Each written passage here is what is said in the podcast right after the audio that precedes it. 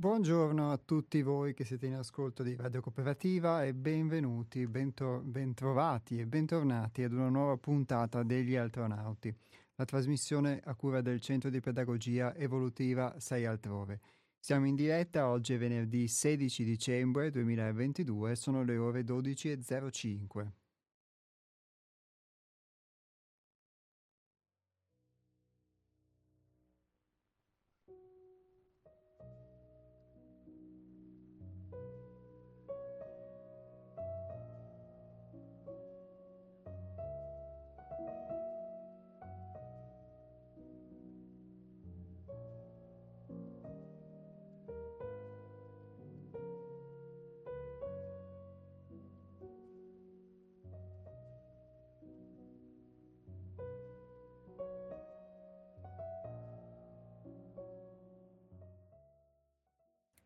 E vi ricordo il nostro sito internet che è www.seialtrove.it, il sito del Centro di Pedagogia Evolutiva 6 Altrove, ripeto www.seialtrove.it.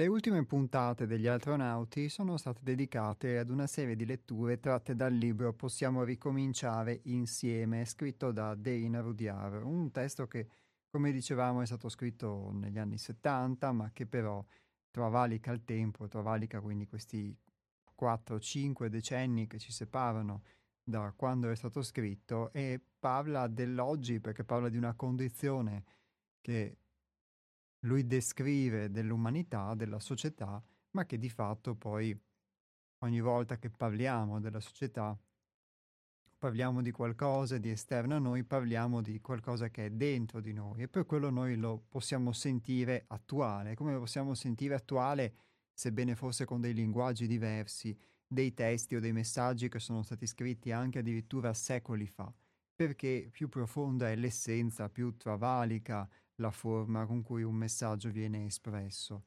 E quello di cui abbiamo parlato è mh, mhmm, sostanzialmente di un modo diverso di poter intendere la vita, di poter vivere la vita, focalizzandoci molto, ad esempio, sull'aspetto della qualità, come un aspetto che teniamo in poca considerazione. Sebbene sia qualcosa, mhmm, una parola questa che molto spesso si utilizza, che molto spesso viene u- usata, la qualità della vita, la qualità dei prodotti, la qualità del cibo, la qualità dell'aria che respiriamo. Insomma, tantissimi esempi in cui uh, questa parola viene usata e forse questo è indice del fatto che abbiamo un'idea che esista anche la qualità, che esista anche il valore, che non serve solamente respirare perché ovviamente è necessario per vivere, ma anche respirare una buona aria. E quindi noi questo lo andiamo a valutare, scusate, soprattutto attraverso, soprattutto attraverso degli indicatori che poi molto spesso sono comunque indicatori quantitativi, di quantità. Dunque, eh, andiamo a misurare quanto, quanti agenti inquinanti, ad esempio, possono esserci nell'aria o possono esserci nel, nei residui delle acque, eccetera, in base a questo quindi determiniamo anche la qualità.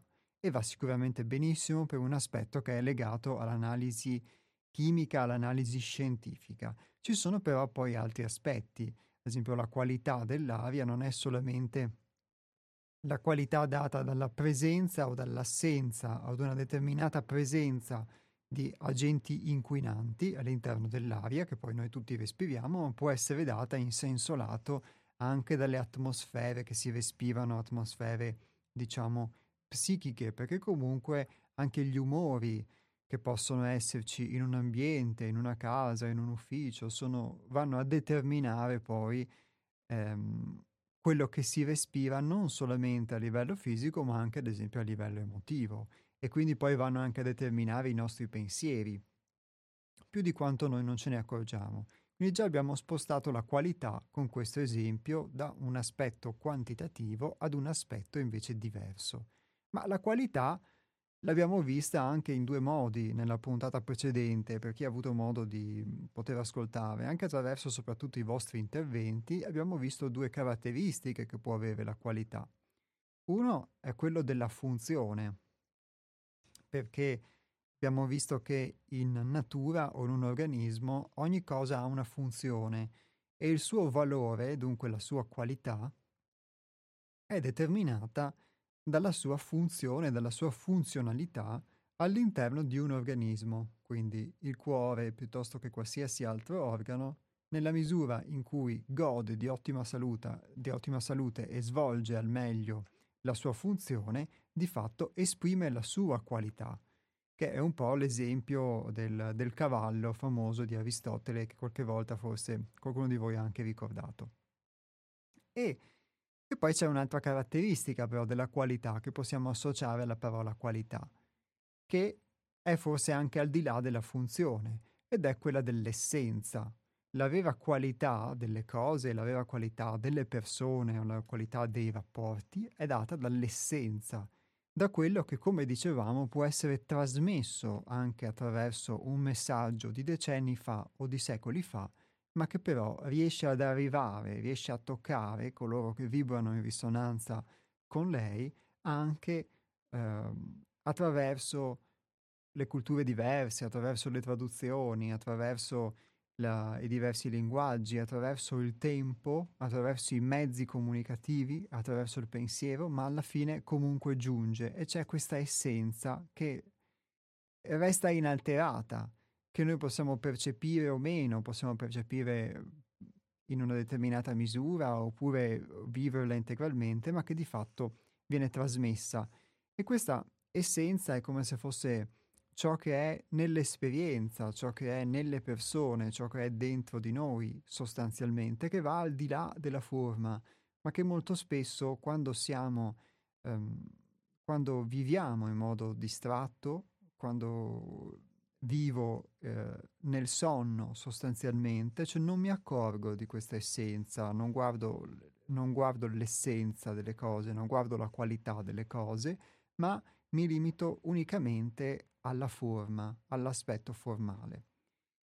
E ora, eh, il, se questo aspetto formale, sostanzialmente se questo tipo, se questo livello di coscienza è l'unico livello possibile, è l'unico livello accettato che è divenuto standard eh, a livello sociale, senza dubbio vuol dire forse che è, è, divenuto, è divenuta più consuetudine, per noi è diventata forse più un'abitudine pot- eh, dover vivere in questa coscienza di sonno in cui guardiamo le cose unicamente in misura della loro quantità e non della loro qualità.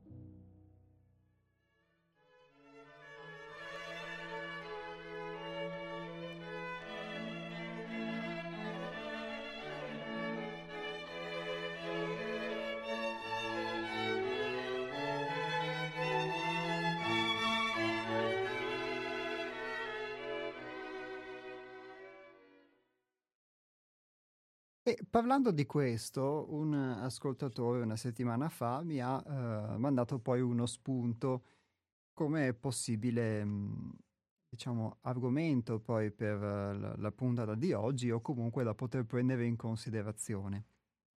E lo spunto che mi ha mandato uno di, di voi ascoltatori assidui della trasmissione era un bellissimo intervento di eh, Riccardo Muti, durante, al termine in realtà di un concerto che si era tenuto nella Camera dei Deputati, eh, è successo circa una decina di anni fa, era il 21 marzo 2012, però a distanza di più di dieci anni, diciamo, anche come valeva ovviamente per il messaggio che stavamo leggendo di Rudyard, anche l'intervento eh, di Muti, diciamo, è, è, molto attuale perché si parla di qualcosa che eh, è inerente non solamente al presente, ma alla costruzione di una società.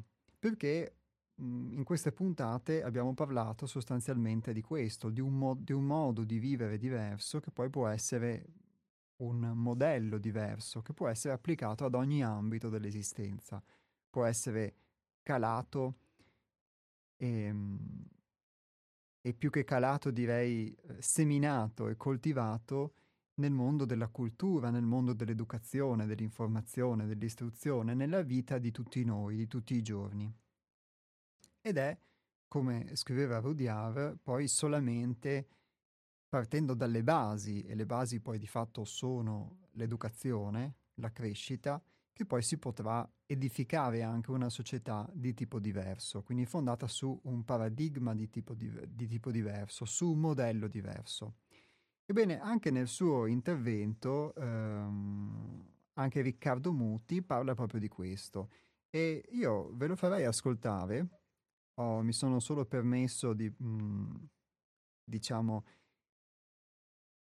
di togliere gli applausi un po' troppo lunghi o le citazioni che venivano fatte, diciamo, di rito del, di magari personaggi politici dell'epoca che adesso non, non ci sono nemmeno più e mh, vi faccio ascoltare questo intervento di, di Riccardo Muti.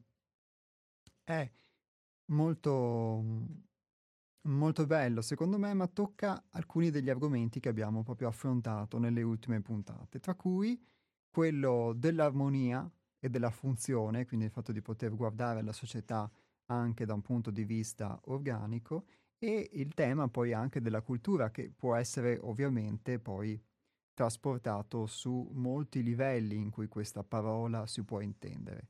Ma io darei la parola appunto allora a Riccardo Muti e poi mi direte anche voi ovviamente che cosa, che cosa ne pensate. Il numero di telefono è lo 049 880 90 20 ripeto 049 880 90 20, invece il numero degli sms è il 345 18 91 68 5, ripeto 345 18 91 68 5.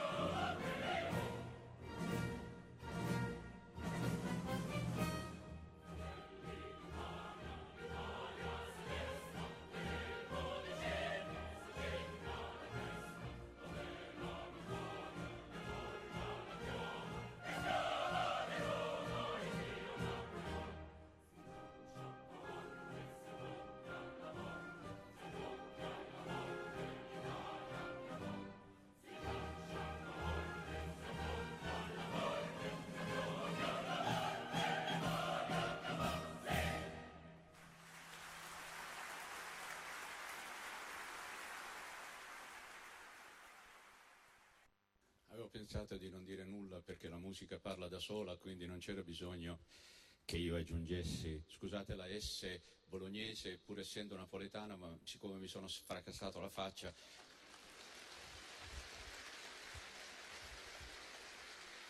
è, un, è, una S transitoria, eh, tornerà nelle origini mie eh, naturali. Innanzitutto volevo ringraziare il Presidente per aver voluto ospitare me, eh, l'orchestra e il coro dell'Opera di Roma, eh, che come avete visto hanno suonato e cantato magnificamente, i nostri solisti e un ringraziamento anche al maestro del coro e a tutto il teatro. Io ringrazio voi perché per noi comunque è un grandissimo onore essere presenti in questa gloriosa sala e aver fatto musica. Si è parlato di Verdi, ho ascoltato nella mia, cioè nella mia, non nella mia, una stanza dove ero deposto per qualche eh, minuto e naturalmente ho ascoltato il discorso del Presidente. Naturalmente senza saperlo il Presidente Fini ha detto alcune parole che avrei detto io. Non volevo parlare perché naturalmente è stucchevole dire sempre le stesse cose e poi io trovo eh, non fine e piuttosto volgare eh, approfittare di una situazione di questo genere per le lamentele.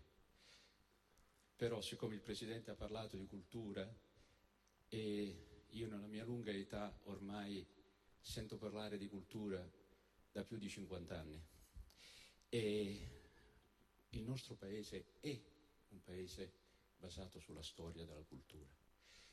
Quindi naturalmente il mio appello in questo momento non è ancora una volta reiterare le solite viete cose. Io giro il mondo e so che la nostra Italia è una terra amata per quello che ha rappresentato e rappresenta e può rappresentare, può rappresentare per il futuro. Può rappresentare solo se noi manteniamo la nostra identità. La nostra identità è la nostra cultura. Quando io sono, io sono un ragazzo nato in, a Napoli e cresciuto in Puglia, mi, dissero mi diceva mio nonno che qui in quest'aula un onorevole famoso pugliese per combattere, per avere l'acquedotto pugliese, venne qui e iniziò il discorso dicendo vengo dalla Puglia sitibonda di acqua e di giustizia. Io trovo che è una cosa meravigliosa.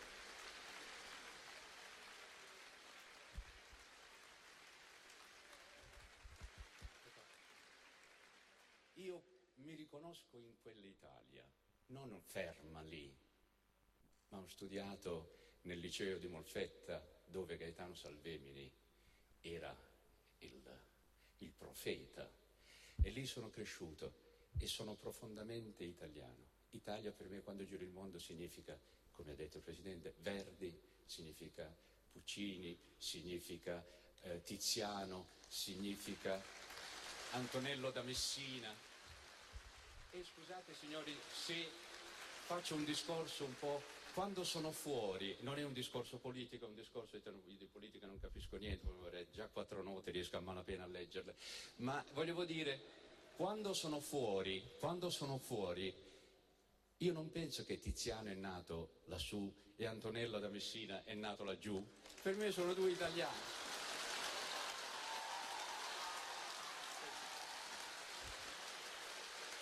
Allora,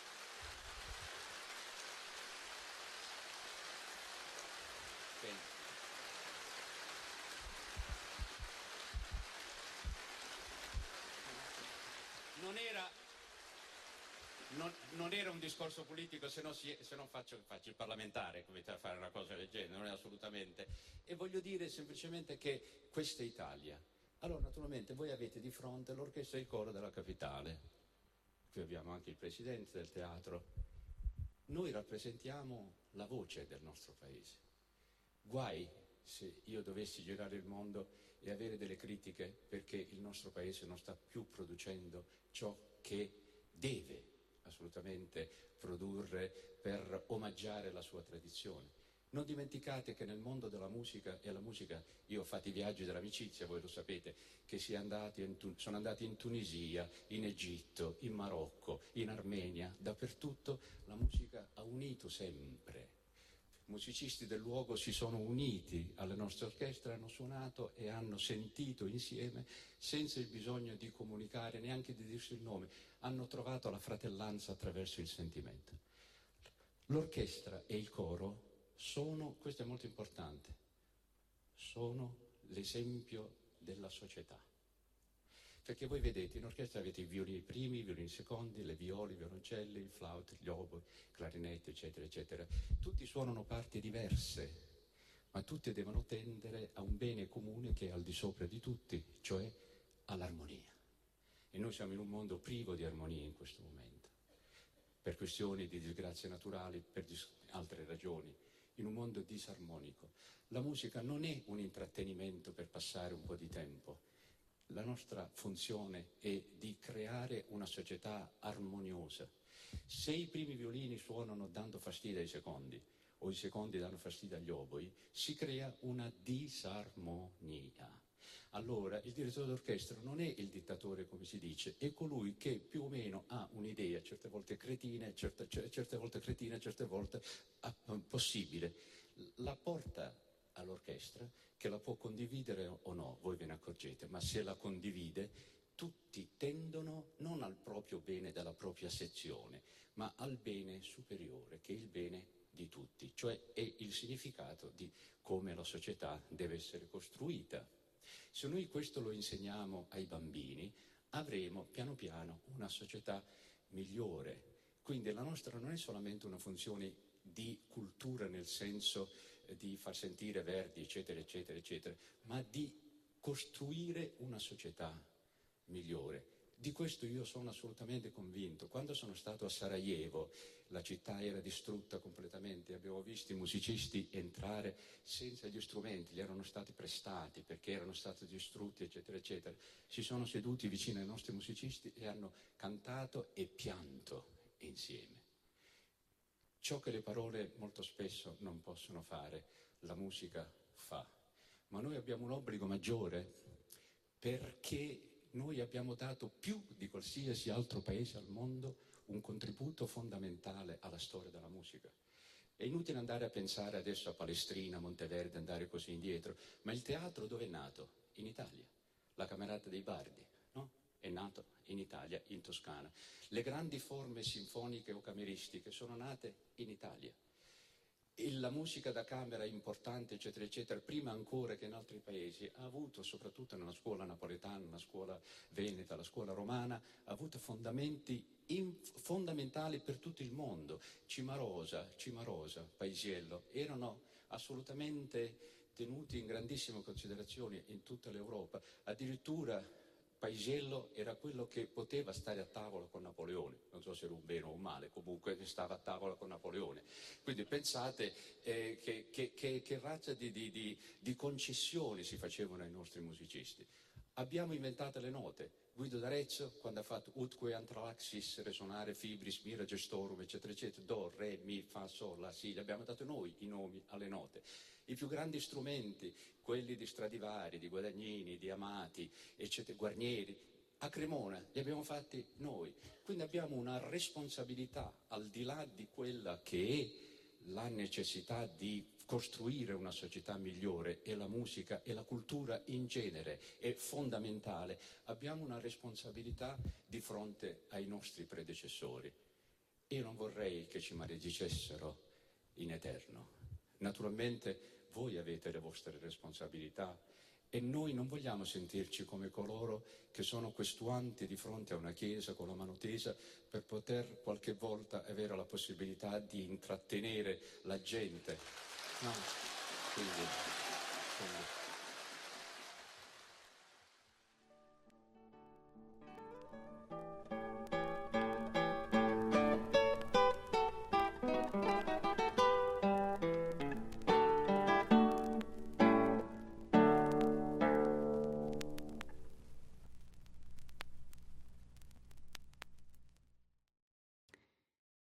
Come vi dicevo, questo è un intervento a margine del, dell'esibizione appunto del, del, coro di Roma alla Camera dei Deputati che ha tenuto Riccardo Muti.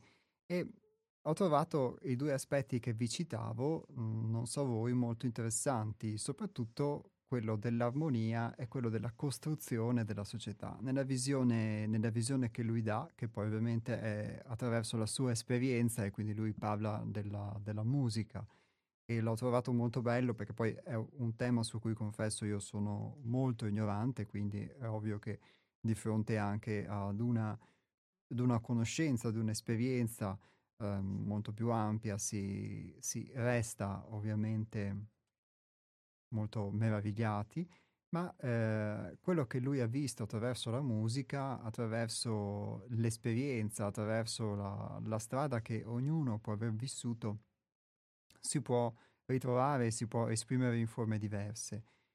Soprattutto la citazione che lui fa dell'armonia, che lui l'ha vissuta per quanto riguarda il, la vita organica sostanzialmente della, dell'orchestra, come, come, lui la vede, come lui la, la vive, è qualcosa che eh, effettivamente posso dire che è reale per la mia esperienza vissuta in particolare soprattutto al centro altrove, e poter vedere anche la differenza nelle forme di armonia e nelle forme invece di disarmonia, quando lui dice che la nostra società è disarmonica.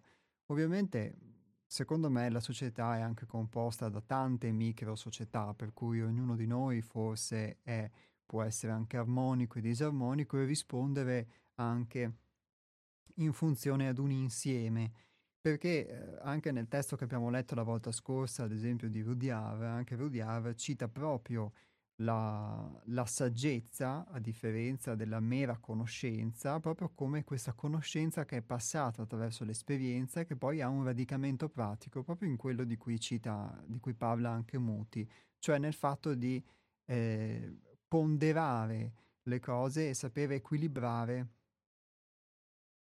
equilibrare anche le cose, soprattutto la, la, propria funzionalità, la propria funzione in virtù di un insieme.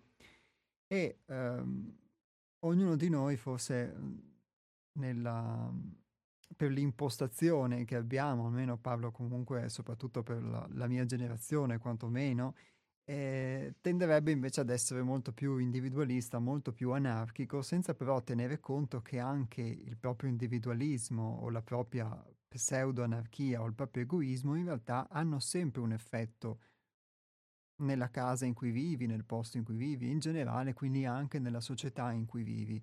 Quindi esiste un ordine che non deve essere necessariamente forse un ordine di quelli calati dall'alto che noi associamo alla dittatura, alla coercizione, ma un ordine che invece è un ordine naturale, un ordine armonico delle cose. E io mi rendo conto che in moltissimi aspetti della vita questo ordine si è perso perché siamo scollegati da quella che è la nostra essenza, da quella che è la nostra natura. E poi ovviamente i riferimenti che lui fa alla cultura che mh, sono più a margine rispetto ai temi della nostra trasmissione, ma che, che ovviamente ineriscono più gli aspetti essenziali, però sono molto importanti perché il, secondo me anche il fatto di rendersi conto non solo degli errori, ma anche della grandezza però del posto in cui si vive o della cultura in cui si è nati, eccetera, ci fa anche ehm, conoscere forse un po' di più quelle che sono le nostre origini, senza ovviamente mondarle dai loro difetti che vanno sicuramente visti, che vanno affrontati, che vanno però anche la consapevolezza però del, della grandiosità forse del passato da cui, da cui, si proviene, secondo me può essere di aiuto proprio perché se, mh, mhmm, se questa grandiosità è ciò comunque da cui proveniamo, allora verso questa grandiosità noi possiamo ulteriormente tendere, secondo me. Viceversa, se siamo forse convinti di venire dal nulla o che prima di noi ci fosse il nulla, eh, allora con difficoltà forse possiamo anche pensare possibili dei miglioramenti, perché tenderemo solo a credere che l'unico presente di oggi sia l'unico presente possibile l'unico presente che è stato. Quindi, secondo me, mh, talvolta, se eh, è vero che il passato è un peso nella misura in cui ce lo portiamo dietro sempre e non riusciamo mai a liberarci dai suoi difetti, è anche vero però che questo passato può essere una pietra di paragone importante e che forse a volte noi non lo conosciamo abbastanza o ne conosciamo solamente i difetti che poi viviamo e incarniamo e non andiamo mai a valutare invece i pregi che sono quelli che possono permetterci anche di eh, salire un po' più in là, perché è come fare dei gradini su una scala e se non avessi fatto quelli precedenti, per quanto bassi siano, non potresti andare avanti. Questa è una mia considerazione, però adesso lascio ovviamente la parola a voi, se mh, vi è interessato questo intervento, diciamo anche fuori dall'ordinario rispetto a quelle che sono uh, le voci che si sentono nella nostra trasmissione, il numero di telefono è lo 049 880 90 20.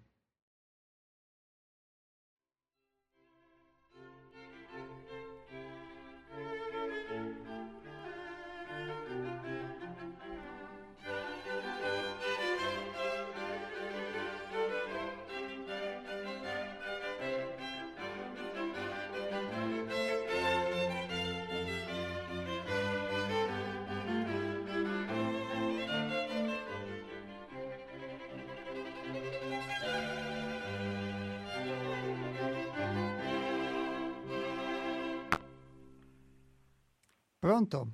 Pronto, sono Antonio, ciao. Ciao Antonio, ben trovato. Sì, altrettanto.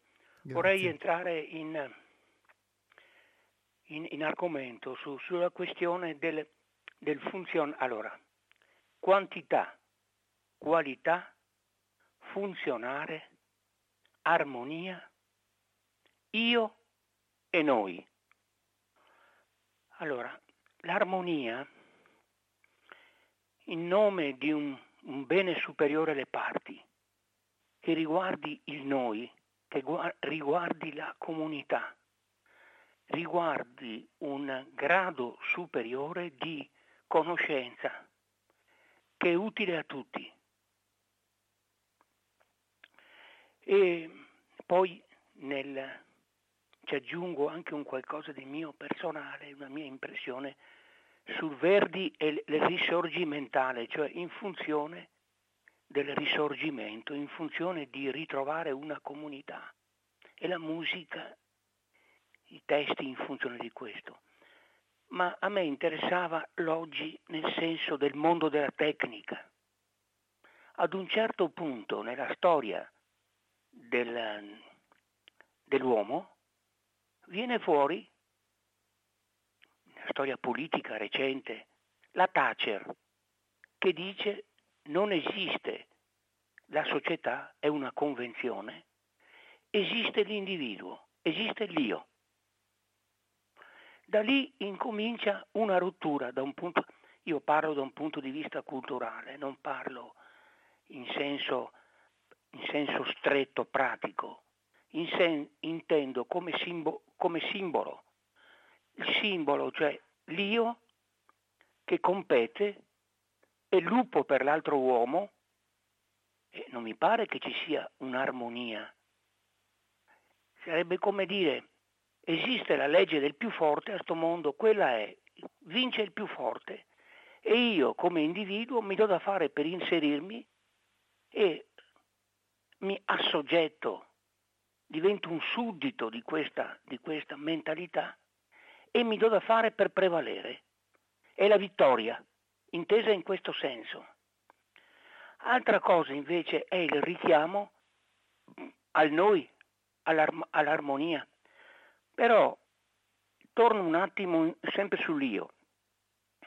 Se funzionare vuol dire un'armonia di persone che funzionano, funzionano in funzione di un bene è un conto. Altra cosa è il funzionare nel senso sono all'altezza di. Si diceva che per Freud la, la nevrosi era il permesso proibito. Per, per, al, al, giorno d'oggi la nevrosi è, sono all'altezza di, cioè funziono talmente bene che, sono, che per, per, modo, devo essere all'altezza della competizione mondiale. Quindi è un funzionare in funzione è una cacofonia in funzione di essere forti, raggiungere la... Ecco. Quindi questa, questa, questa dicotomia, questa, ehm, questo passare tra, tra un aspetto e l'altro e il contrario è questo, tra l'io e il noi. Quindi un'armonia, un ragionare insieme, un, contribu, un contribu, contribuire al, al dialogare, al dialogo in funzione di un bene comune. Se noi perdiamo la fiducia in questo meccanismo, e non resta che la disperazione storica, non resta che il pessimismo, non resta che il tutto nero. E, e, e la speranza e la vita, anzi approfitto, tra, ti strumentalizzo, eh, donna, eh, vita, libertà, questo grido che viene dal basso di una umanità che ritrovi armonia e non legge del più forte. E Muti lo diceva prima, che l'orchestra, se ci sono i primi violini della prima fila che non vanno d'accordo con quelli della seconda e non vanno d'accordo con gli strumenti della terza, perdiamo questa, questa, questa armonia a cui l'umanità aspira. Ecco, questo io mi sento, cioè, specialmente eh, eh, concentro la mia critica a questa, a questa ipertecnologia, dell'uso dello strumento in funzione di essere primi, i migliori di tutti. E, consider- e, e qui c'è un pericolo, caro, caro a, a, a e poi ti lascio. C'è un pericolo che nel tentativo, nella buona intenzione di superare l'ignoranza, gli ignoranti, ognuno di noi è ignorante in qualche modo. Sì, sì, noi aspiriamo, vogliamo, desideriamo una società degli ottimati, dei migliori. Ti ricordi che governo Draghi i migliori? Sì. Ecco qual è, qual è un rischio, cioè non un voto vale uno, ma devono decidere i migliori. Quindi una società degli ottimati. Ecco, questa è un'altra di quelle illusioni. Mentre l'armonia è un'aspirazione giusta, non è una illusione, è, una, è, è, un, è un punto, è una cosa verso cui dobbiamo tendere. La società degli ottimati, che il cui decidono per tutti, i migliori decidono per tutti, e, e la tecnica si presta, lo strumento della tecnica si presta a questa illusione. E qui mi fermo perché avrei da parlare a lungo introducendo anche gli, il tema degli strumenti, la bomba atomica, eccetera, l'animo bellicoso. Stare attenti che armonia richiede pazienza, ascolto e voglia di costruire il bene e non guerra perché c'è competizione l'uno verso l'altro e, ti, ti, e, e, e se occorre per vincere faccio la scorciatoia. Ciao. Ciao Antonio, grazie mille, alla prossima.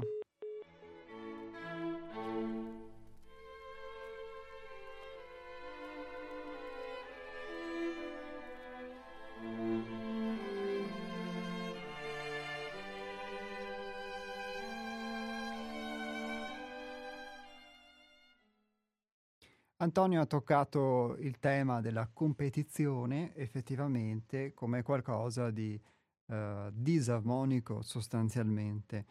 E, ovviamente la visione che è stata qui proposta, lo spunto che è stato proposto da questo intervento di Muti è una visione, ovviamente, come poi anche il commento che ho dato, come il commento che ha dato Antonio ed è una verità, ma di verità ovviamente ce ne possono essere molteplici. E um, quindi anche la, la, visione, l'opinione che citava Antonio che aveva espresso Margaret Thatcher è una, è una verità.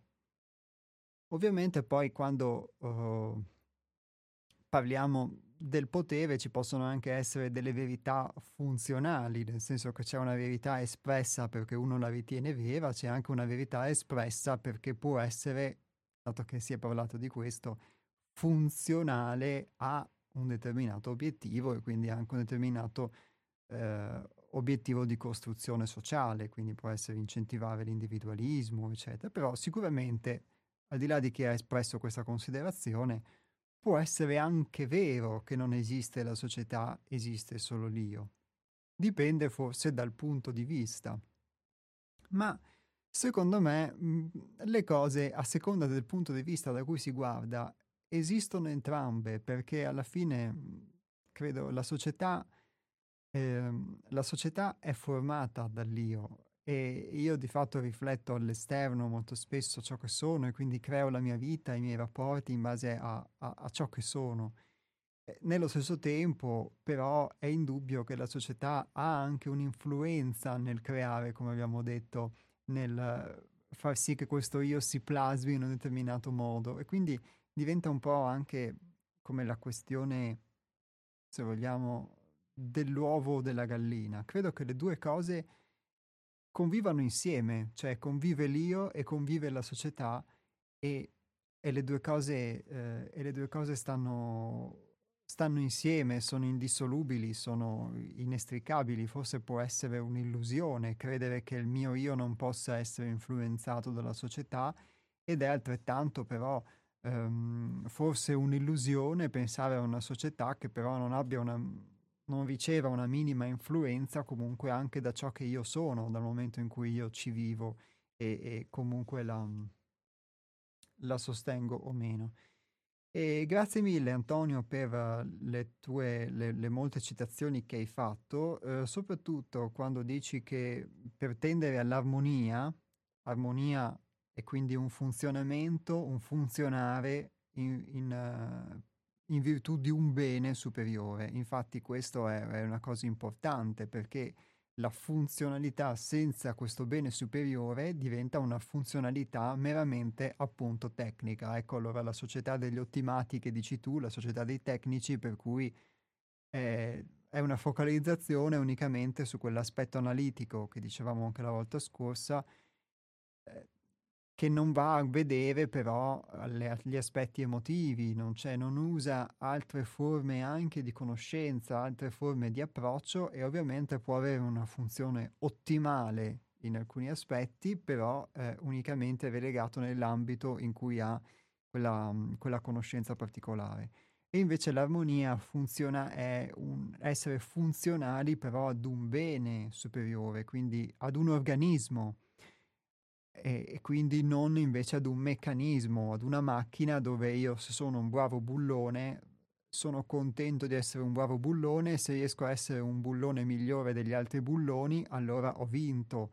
E la stessa cosa trasposta su un piano ovviamente di, dove non ci sono gli individui ma ci sono le nazioni, le, una nazione che quindi riesce a reggere contro altre nazioni che non reggono eccetera, ma di fatto eh, il meccanismo è come dici tu proprio quello del, dell'uomo che è un lupo per un altro uomo e quindi questa per gli esseri umani quantomeno, uh, quantomeno non è un'armonia. Poi non lo so se guardando da un punto di vista più ampio uh, può essere anche che la natura uh, veda gli esseri umani come uno dei tanti uh, delle tante specie che comunque vivono e quindi di fatto eh, che gli esseri umani si ammazzino tra di loro più che altro non è tanto diverso che non se lo faccia un'altra specie.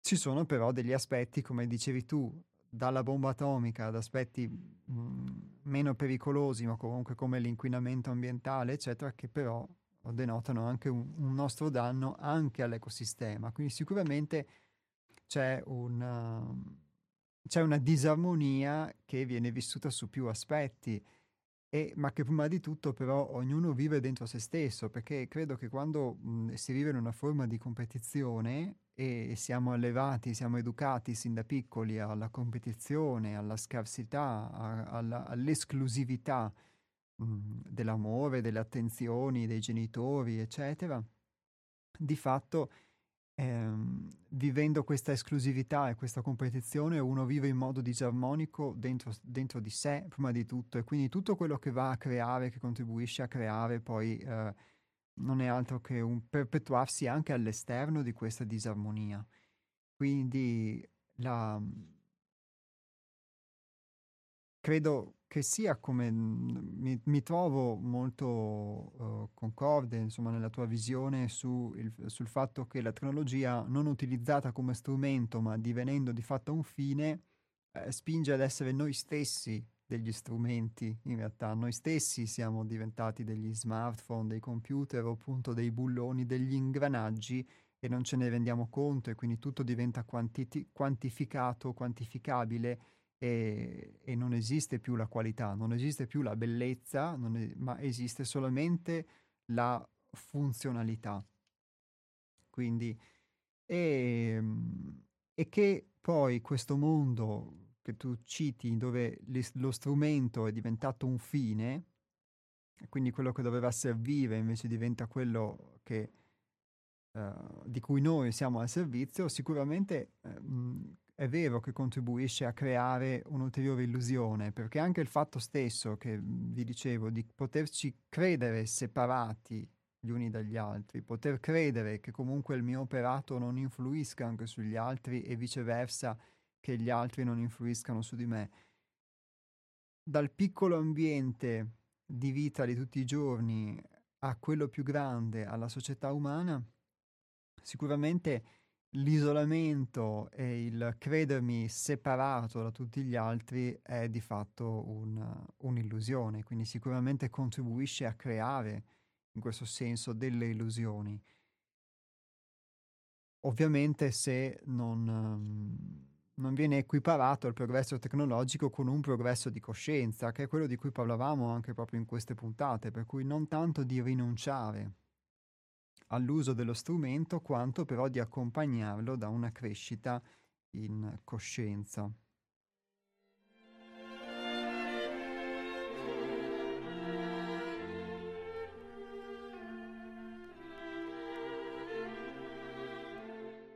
E sicuramente, ecco, una delle illusioni è quella che proprio tu hai citato, il fatto che mh, se vinco nel mondo della competizione funziono bene ma non mi accorgo che in realtà eh, questo mio essere funzionale ad un meccanismo che può essere quello competitivo del mondo del lavoro o del mondo dell'istruzione calcata su questo modello, eh, il funzionare bene è, praticamente essere un buon ingranaggio in questo senso, ma un buon ingranaggio di un sistema che sostanzialmente è un sistema che spreme le persone, è un sistema che, che spreme la natura, che, e quindi forse mh, mhmm, potrebbe, vista da un altro punto di vista, mh, mhmm, potrebbe non essere così soddisfacente vincere e quindi sostanzialmente essere un bel ingranaggio, un buon ingranaggio di una società di questo tipo, sostanzialmente.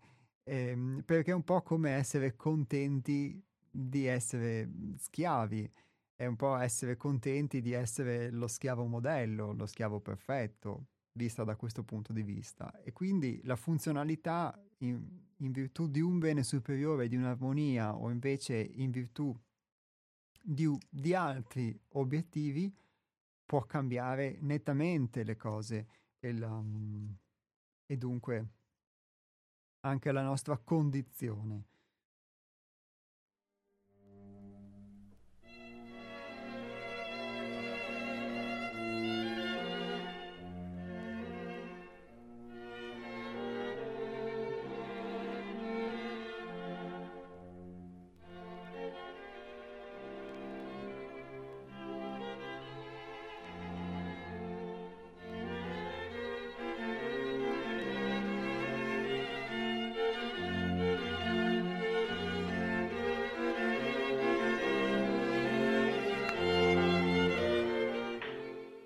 Pronto? Pronto, ciao Jacopo, sono Maurizio. Ciao Maurizio, ben trovato. Mi sembra che la Thatcher dicesse ci sono uomini, donne e famiglie. La società è una convenzione, Jacopo. Perché persone che sono nate nel mio paese 100, 150 anni fa, che fuori dal paese non si mai dai. L'istruzione del seconda media elementare, forse forse, è un'indottrina di eh, scusa, ho sentito male le ultime due parole, non ho sentito le ultime... Che convenzione di società, cioè che concetto di società chi può avere queste persone qua? Zero. Nati, vissuti e morti nello stesso paese, ma in da fuori niente. Vedo fare un discorso di società aperta, società armonica. Non so, e delle volte guardiamo le api. Le api ha una regina che è costretta per una vita, si accoppia una volta ed è costretta una vita a fare affattrice. Ha un alveare a sua disposizione, però quando non le obbedisce non fa più quello che deve fare e l'alveare la elimina e ne legge un'altra. I fuchi eh, hanno una funzione per, preminentemente di fecondare la regina, ovviamente prevale più forte per, trasmettere la forza de, de, diciamo, dell'alveare stesso. Vogliamo trasformare la società nostra a modello dell'alveare, eh, bisogna farsi avanti, bisogna decidere, intanto un pochi di fuchi bisogna che si autoelimina, o sbaglio, perché se le forze della natura non lo fa, bisogna scegliere di autoeliminarsi all'interno dei operai e dei, dei guardiani bisogna che si tira fuori una regina. In appena morta una in Inghilterra regina, ma eh, l'ha fatto tutt'altro che fare la regina, cioè di fare l'ape regina, sebbene che sosteneva che era al servizio della corona, ma l'ha fatto tutt'altro Iacos. 70% dei terreni in mano alla corona inglese, ricchissimi, famiglie ricchissime, che armonia hai portati quei volte per il mondo che altro, portare guerre e basta e dominazioni. Non so, le volte sento, de, de, de, cioè, mi è fatto di paragoni che mi non trovo una logica, voglio dirti. E, e, la società, eh, quanto, quanto, grande vogliamo fare questa società? Perché in Italia non si può pistare da sui, siamo 60 milioni, non si può pistare da sui, bisogna che stiamo in Europa.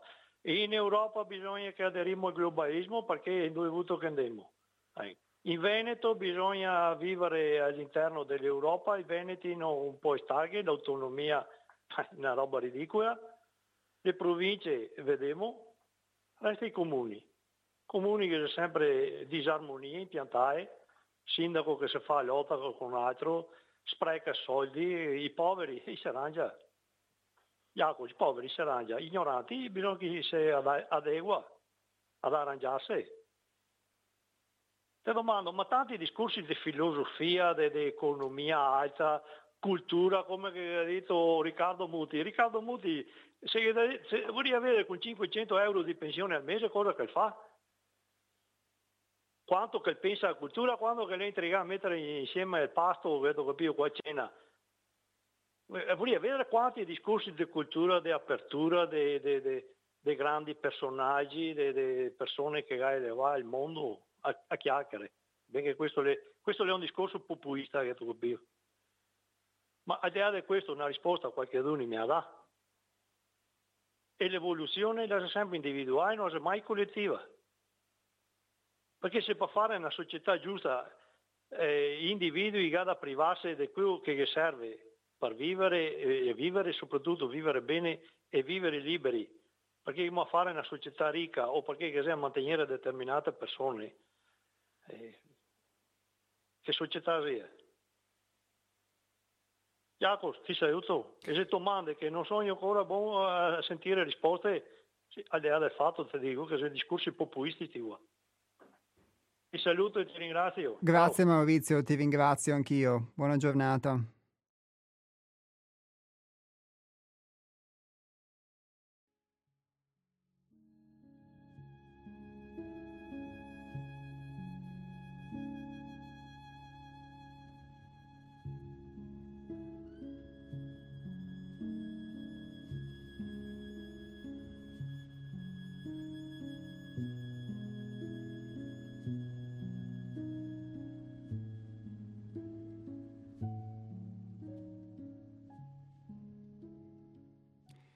Maurizio, beh, non credo che siano discorsi populistici o meno, sicuramente hai espresso un punto di vista come Antonio e come tutti voi che, mh, mhmm, che chiamate o scrivete nel corso della trasmissione delle varie puntate. E io non credo di essere in grado di dare una risposta, per cui ehm, tu giustamente ehm, poni delle domande e dici non hai ancora avuto delle risposte, ma... Ehm, diciamo che sicuramente io non sono in grado di poterle dare, anche perché anch'io sono uno che si pone domande, quindi le domande sono molte più delle risposte e le risposte anche quelle poi secondo me dopo un po' vanno rimesse in discussione. Non, non credo che, almeno per quello che è la, la mia anche breve esperienza di vita, ma mh, le risposte sono spesso sempre transitorie. Non sono mai riuscito a cedere finora a delle risposte che non fossero appunto mh, transitorie, che non dovessero essere rimesse in discussione successivamente. L'esempio che tu hai fatto dell'ape regina è molto calzante. È vero che un conto è parlare di una società che funzioni come la natura, eccetera, un conto poi è, è effettivamente calarsi nella vita concreta e l'esempio che tu hai fatto molto provocatorio, diciamo, uh, aiuta in questo senso quello di Riccardo Muti, come dici tu, ma vorrei vedere come farebbe con uh, lo stipendio di una persona semplice oppure addirittura senza e con la difficoltà a portare il piatto in tavola a parlare tanto di cultura. Hai assolutamente, cioè, da questo punto di vista, secondo me, hai, hai, colto nel segno, per cui quello che ovviamente vale per Muti vale per chiunque altro, eh, è nella misura in cui possiamo soddisfare, non doverci occupare strettamente dei bisogni primari che poi possiamo anche aspirare, come diceva Antonio che l'armonia è un'aspirazione, aspirare ad una forma di armonia.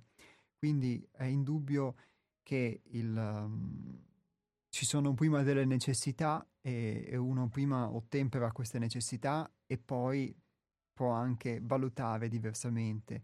E forse questo è anche uno dei problemi, il fatto che comunque anche quando però le necessità sono... Uh, ottemperate, sono soddisfatte, comunque tendiamo molto spesso anche a crearci delle necessità che forse non ci sono, a crearci dei problemi che forse non ci sono, eccetera, e in, una, in un modello di vita che poi diventa una tensione continua, una tensione costante, diciamo, in cui ovviamente l'armonia non prende molto non prende molto spazio e questa disarmonia poi spesso si, si esprime in quelli che sono i nostri rapporti con gli altri, nelle, nelle idee, nei giudizi che, abbiamo, che diamo sugli altri, sul prossimo, su noi stessi o anche negli aspetti che possono essere poi di salute fisica per cui vanno a crearsi delle forme disarmoniche, quindi questa disarmonia si esprime.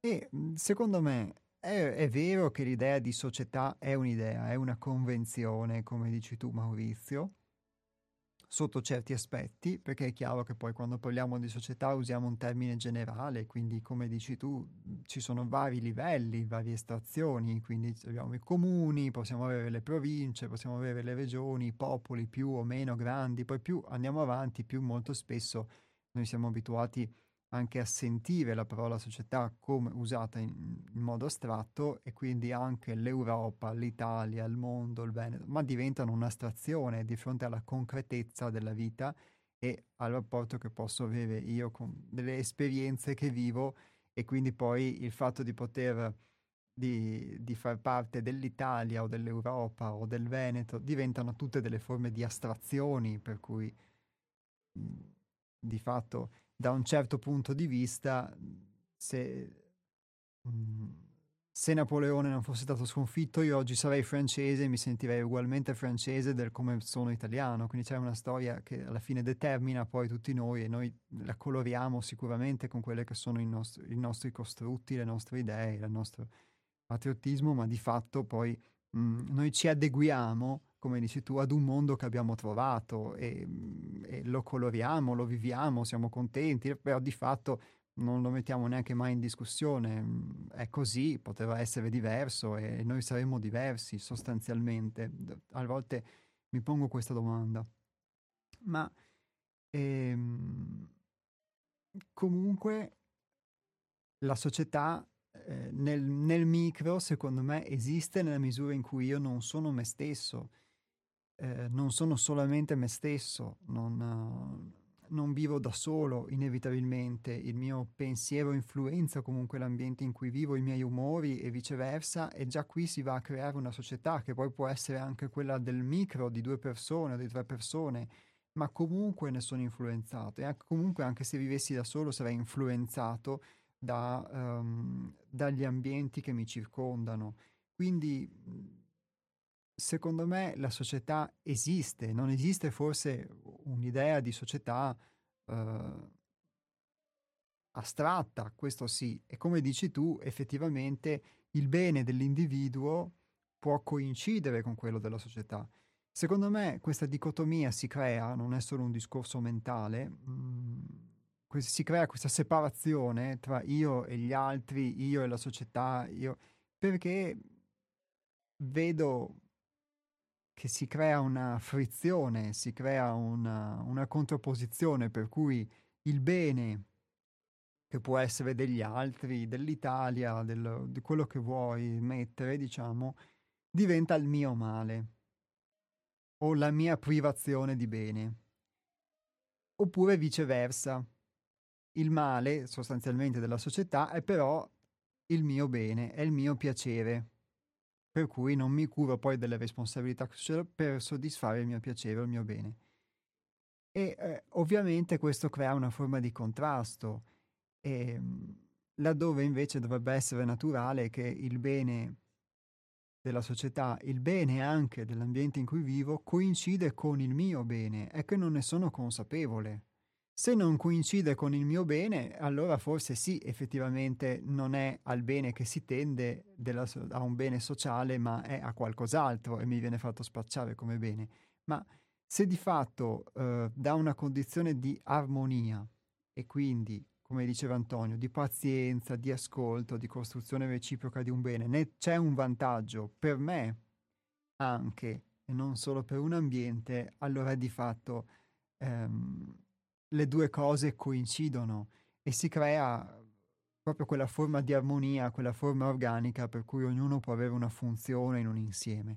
Però, ripeto, queste poi diventano considerazioni che ehm, rischiano di essere poi un po' prese come filosofia, eh, è sicuramente vero, come dici tu, che bisogna toccare con mano la realtà concreta e partire da quello che uno vive tutti i giorni, per poi poter anche aspirare a poterlo fare con un fine, perché c'è la concretezza, ma anche l'idea comunque di poter fare qualcosa per un fine più grande, secondo me aiuta molto ad uscire dal, dal, piccolo mondo che uno si crea, per quello, per quello che mi riguarda, altrimenti rischiamo forse nella disillusione anche di non poter aspirare più ad una forma di miglioramento.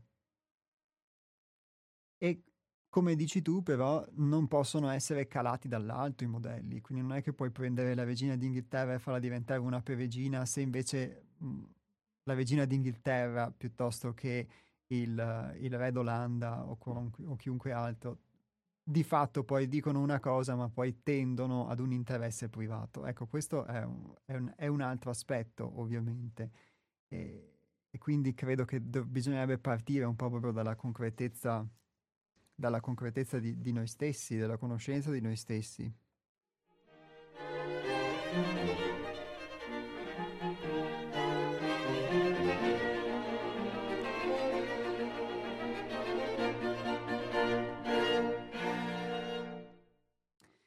E allora, tra coloro che hanno scritto, in realtà c'è eh, David, e David scrive, ciao, un mio amico ritiene che le persone hanno bisogno di un capo come un buon pastore, altrimenti da sole non riusciranno a stare insieme. Che ne pensi tu? Grazie David.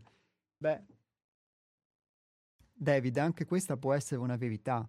Uh, Antonio ha chiamato e ha espresso una sua considerazione, Maurizio ha espresso una sua considerazione per cui uh, uh, dice la società è una convenzione. Eh, abbiamo citato qui, oltre ad aver ascoltato l'intervento di Muti, è stata citata anche la Thatcher che diceva non esiste la società, esiste solo l'io.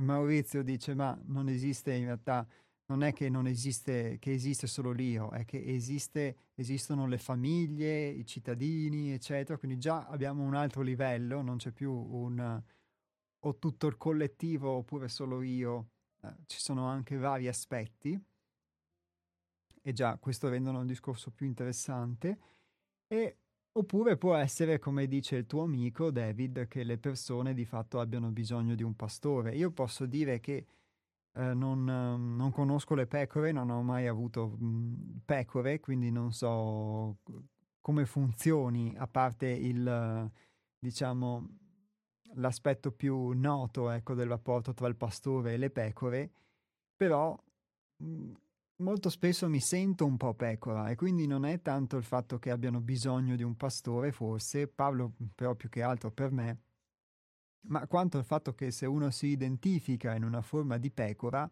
soprattutto quando, come diceva Antonio, uno fa la pecora e vuole vincere nel fare la brava pecora, sostanzialmente, eh, inevitabilmente una pecora ha bisogno di un pastore. Non lo so se questo sia un bene o se sia un male, perché da un, da un punto di vista può essere un bene, perché se c'è un gregge di pecore deve esserci un pastore, credo. Da un altro punto di vista può essere un male, perché ovviamente noi associamo il gregge di pecore ad una società di uguali, dove ognuno è privato della possibilità di esprimere se stesso, però credo che in noi ci sia anche la pecora.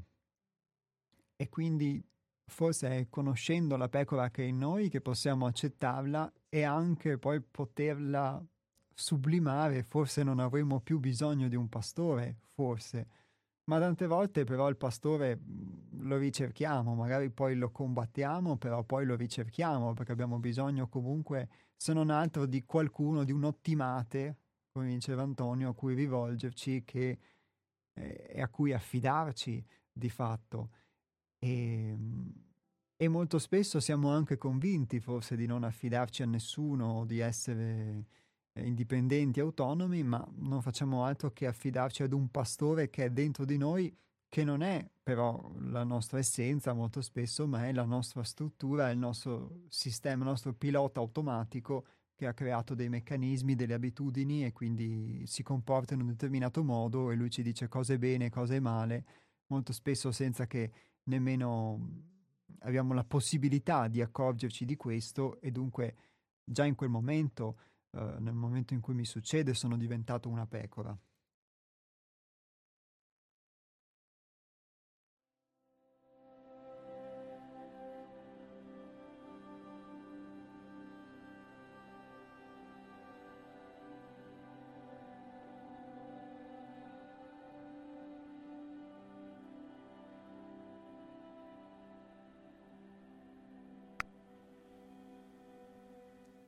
Pronto?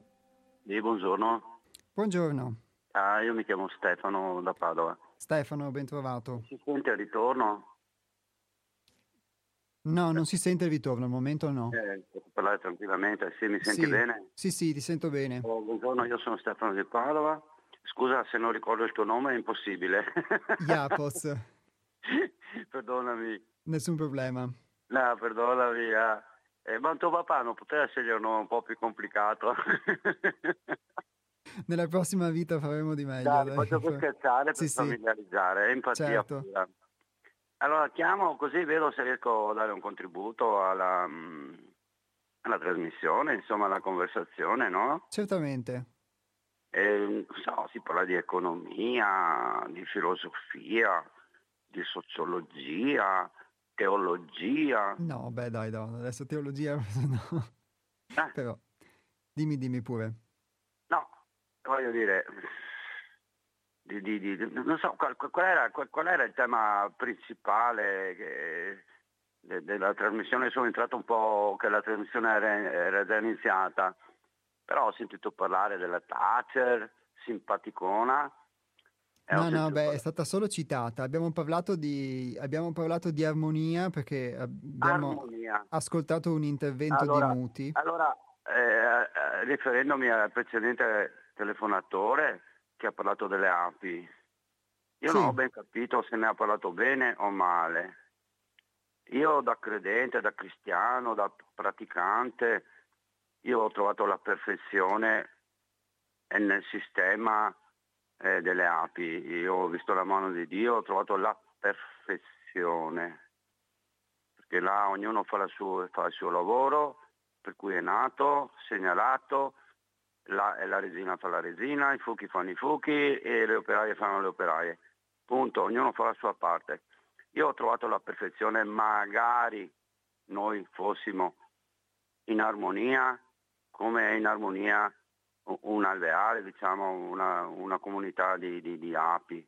Non mi risulta che si fanno guerra fra di loro, non mi risulta che abbiano le bombe atomiche, magari fossimo, anzi io ho vissuto tra l'altro come le api, in un contesto come le api, dove ognuno, ho vissuto in comunità, insomma un'esperienza di comunitaria, ognuno, ognuno deve fare la sua parte nella, nella società, ognuno, per quanto rengo, per quanto mal preso che sia, ognuno deve fare la sua parte. La resina fa la resina, e ognuno fa la sua parte. Vabbè.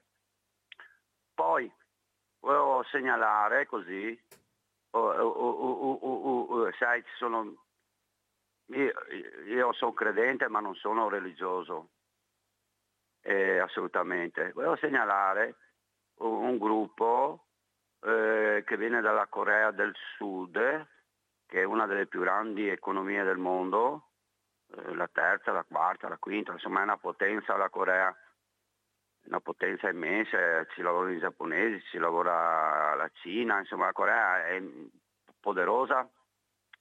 E lì, e lì è venuto su un tipo che si chiama Moon e ha fatto una, una nuova religione, nuova, insomma avrà 40 anni, 50 anni, insomma 30-40 anni.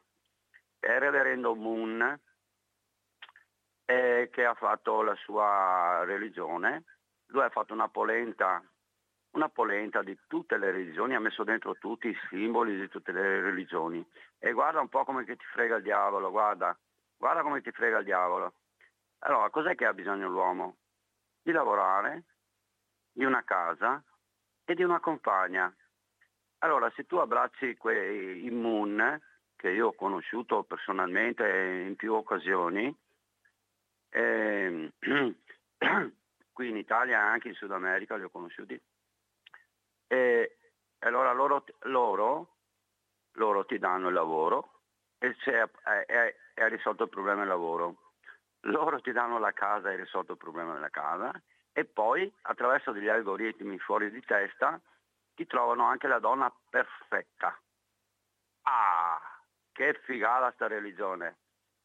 Ti dà la casa, il lavoro e anche la compagna perfetta.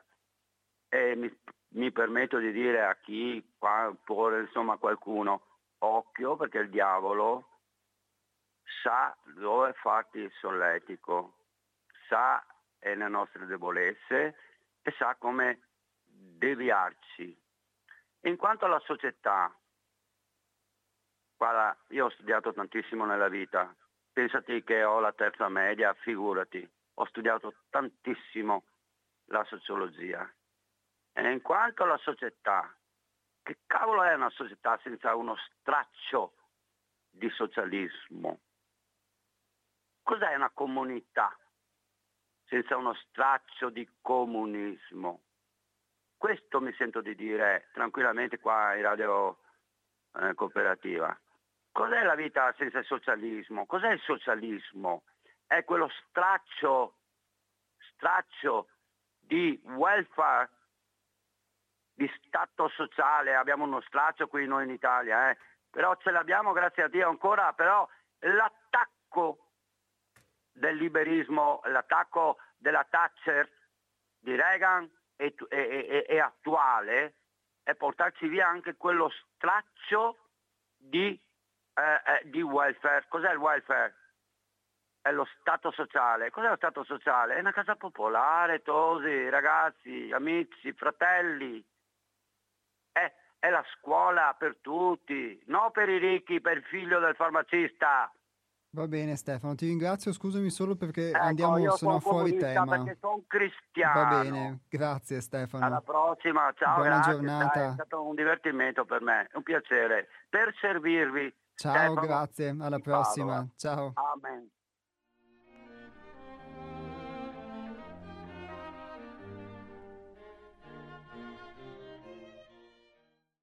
Ecco, Stefano è solo la seconda volta che chiama nella nostra trasmissione, quindi il, rinnovo l'invito comunque a non buttarla sulla, sulla, politica, sicuramente noi qui parliamo di società, la Thatcher è stata citata ma non tanto per la sua dottrina economica, tanto solamente perché è lei che ha prodotto un'affermazione, quindi mh, mm, rimanendo, rimanendo, sul tema, beh, eh, Stefano dice che il, um, la società delle api è la società perfetta, allora, dato che forse non aveva colto l'intervento di Maurizio, eh, Maurizio diceva il fatto che molti propongono la società delle api come una società perfetta, ma rendiamoci anche conto che solo se pensiamo ai fuchi, sostanzialmente i fuchi vivono una forma di competizione alla fine della quale i, i più forti vengono scelti per, diciamo, per svolgere poi la loro funzione. Quindi mhmm, se vogliamo veramente trasporre questa cosa alla nostra società, allora dovremmo accettare comunque delle forme di competizione o delle forme di autoeliminazione. Quindi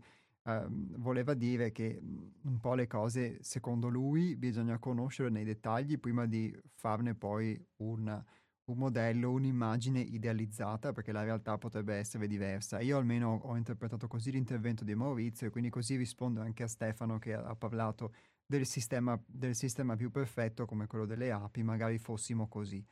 E ehm, grazie per la sua citazione dell'aspetto del reverendo Moon, del, del, gruppo di Moon, ovviamente poi ognuno esprime dei suoi giudizi che sono suoi personali e come sempre ogni, come spesso dice Hermes, una mezza verità è anche una mezza bugia, quindi le cose possono essere sempre viste da un punto di vista o da un punto di vista opposto o anche da un punto di vista che li integra entrambi.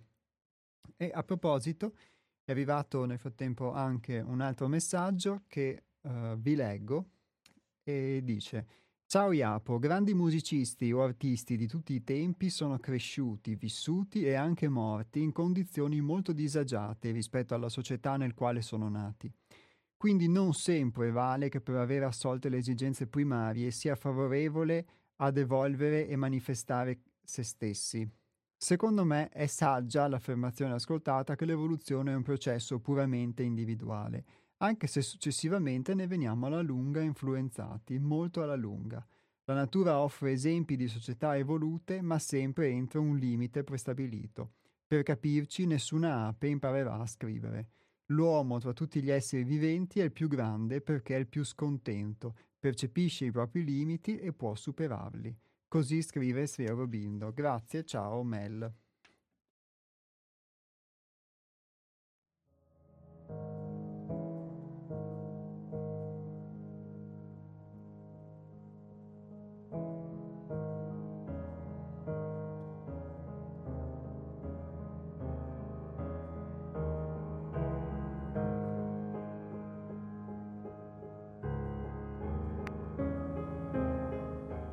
Pronto?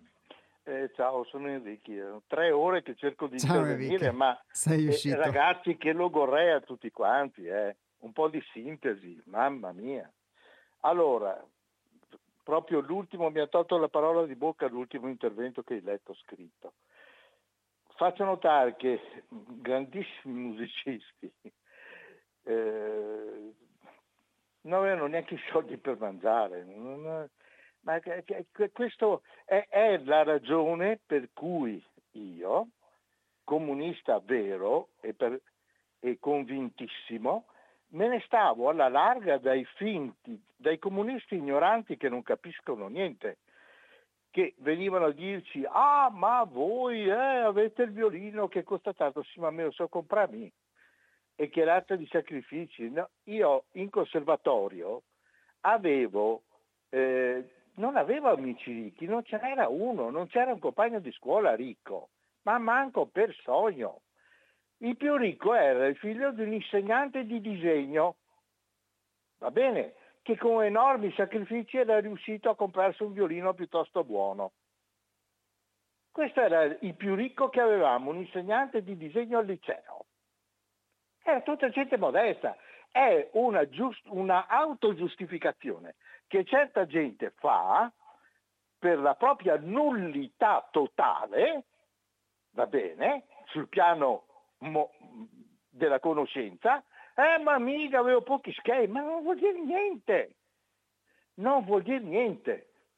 Schubert, grandissimo musicista dell'Ottocento, morto a 31 anni, di fame, scriveva le sue sinfonie su una chitarra vecchia semirotta perché non aveva neanche i soldi per comprarsi un pianoforte. Ma lo, le sapete le cose prima di aprire la bocca? Muti è ricco adesso, ti credo io. È diventato un grandissimo direttore e, e, e naturalmente viene strapagato, anche troppo, anche troppo secondo me. Tutti, perché quando arrivi a un certo punto nella società odierna diventi uno straricco, ma non viene da una famiglia ricca, assolutamente, gente modesta. Non parliamo di Accardo, Accardo è uno dei più grandi violinisti italiani e tra i più grandi del mondo, era figlio di un ciabattino. Ma, ma che cosa vi mettete in testa, finti comunisti, finti, quelli che io de- proprio disprezzo, quella gente lì che adduce a scusa della loro ignoranza e del loro fare sbrigativo il fatto che hanno pochi soldi, non vuol dire niente. Io stesso figlio di un direttore didattico, cosa credete? Pochi schei, caro, pochi schei in tasca, sempre a voi. E, e questo è una, il male degli, dell'Italia, è questo. Poi volevo dire un'altra cosa, perché questo purtroppo è stato quell'intervento lì, tu puoi capire a chi mi riferisco, che mi ha fatto veramente inalberare. Io volevo dire questo, noi ci siamo fatti conquistare dai disegni dei bambini piuttosto che da, che da Raffaello o Giotto o Cap. Vabbè, metti. Chi ci propone i disegni dei bambini? La società ultraliberista che ti metti i luccichini davanti agli occhi. Se sei bravo, se mi letti il diretano, se fai bravo con me, forse ti lascerò per colare un po' della mia ricchezza anche a te. Questa è la società liberista, che io abborro. Va bene? La vera, la vera persona di valore non rincorre queste cose qua, ne rifugge, ne rifugge. Ma per essere di valore bisogna sapere, per sapere bisogna studiare anche in una stanza fredda, anche in una stanza fredda. E bisogna studiare. Ah, un altro appunto, la tecnica, qualcuno ce l'ha a morte con la tecnica, non fa che parlare male della tecnica. Io ti dico che se tu vuoi suonare bene uno strumento, devi avere 98% di tecnica. Perché se no, quando ti registri e ti ascolti, dici ma chi è questo cretino che sta suonando? Perché tu credi di fare delle cose, ma la tua poca tecnica non te le fa realizzare. E quando ti senti dall'esterno, dici, oddio, ma chiesto qua e vai a vedere se il registratore era piazzato bene, se è sbagliato velocità, se il microfono è scadente. No, sei tu. Uno strumentista passa la vita a studiare la tecnica. E questo vuol dire in tutto. Se tu vuoi progettare, puoi avere l'idea di un, una magnifica costruzione, ma sai quanti lavori devi fare? Di calcoli, di tecnica, di conoscere i materiali, di essere. Eh, allora la, la, riuscirai a farla. Qualcuno fa dei ponti bellissimi che poi cadono addirittura, no? Perché ha sbagliato i conti. La tecnica è tutto nella vita, ma siccome costa fatica, ah, lasciamo perdere, pensiamo alla filosofia. Sì, sì, lasciamo perdere. La base è quella, sapere, sapere, sapere, rompersi le corna sullo studio anche in una stanza gelida, senza tanta invidia per chi sta in una stanza al caldo. Io non ho mai avuto invidia, per nessuno. Ciao. Ciao Enrico, grazie mille, alla prossima.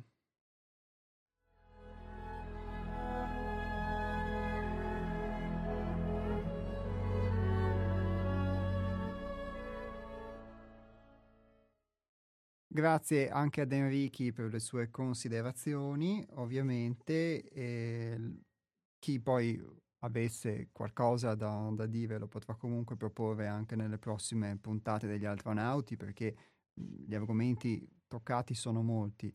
Diciamo, in sintesi, sicuramente quello dell'armonia e dell'evoluzione mi, mi è piaciuta questa ultima citazione del messaggio scritto da Mel di, di Sferobindo sull'evoluzione individuale, soprattutto sul fatto che, che l'essere umano, a differenza di, di, altri animali o di altre specie, tra tutti gli esseri viventi, sia il più grande, secondo Robindo, perché è il più scontento, perché percepisce i propri limiti e può superarli. Quindi sicuramente anche nella cosiddetta funzionalità, quindi anche nella disarmonia, eh, c'è la possibilità di prenderne coscienza, di fare esperienza e quindi anche di poterla, di poterla superare e quindi sicuramente la coscienza della disarmonia che può tendere verso l'armonia è qualcosa che sicuramente ci dà un'esperienza che poi ci permette poi l'evoluzione a livello prima di tutto individuale.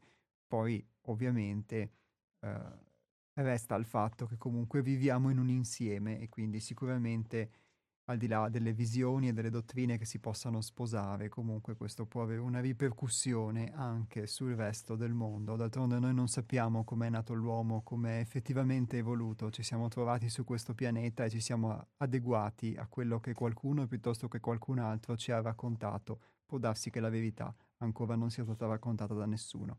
Arrivederci a tutti, ci sentiamo tra una settimana con gli astronauti, una puntata un po' prenatalizia, quindi diversa dal solito, venerdì 23 dicembre alle 12 su Radio Cooperativa.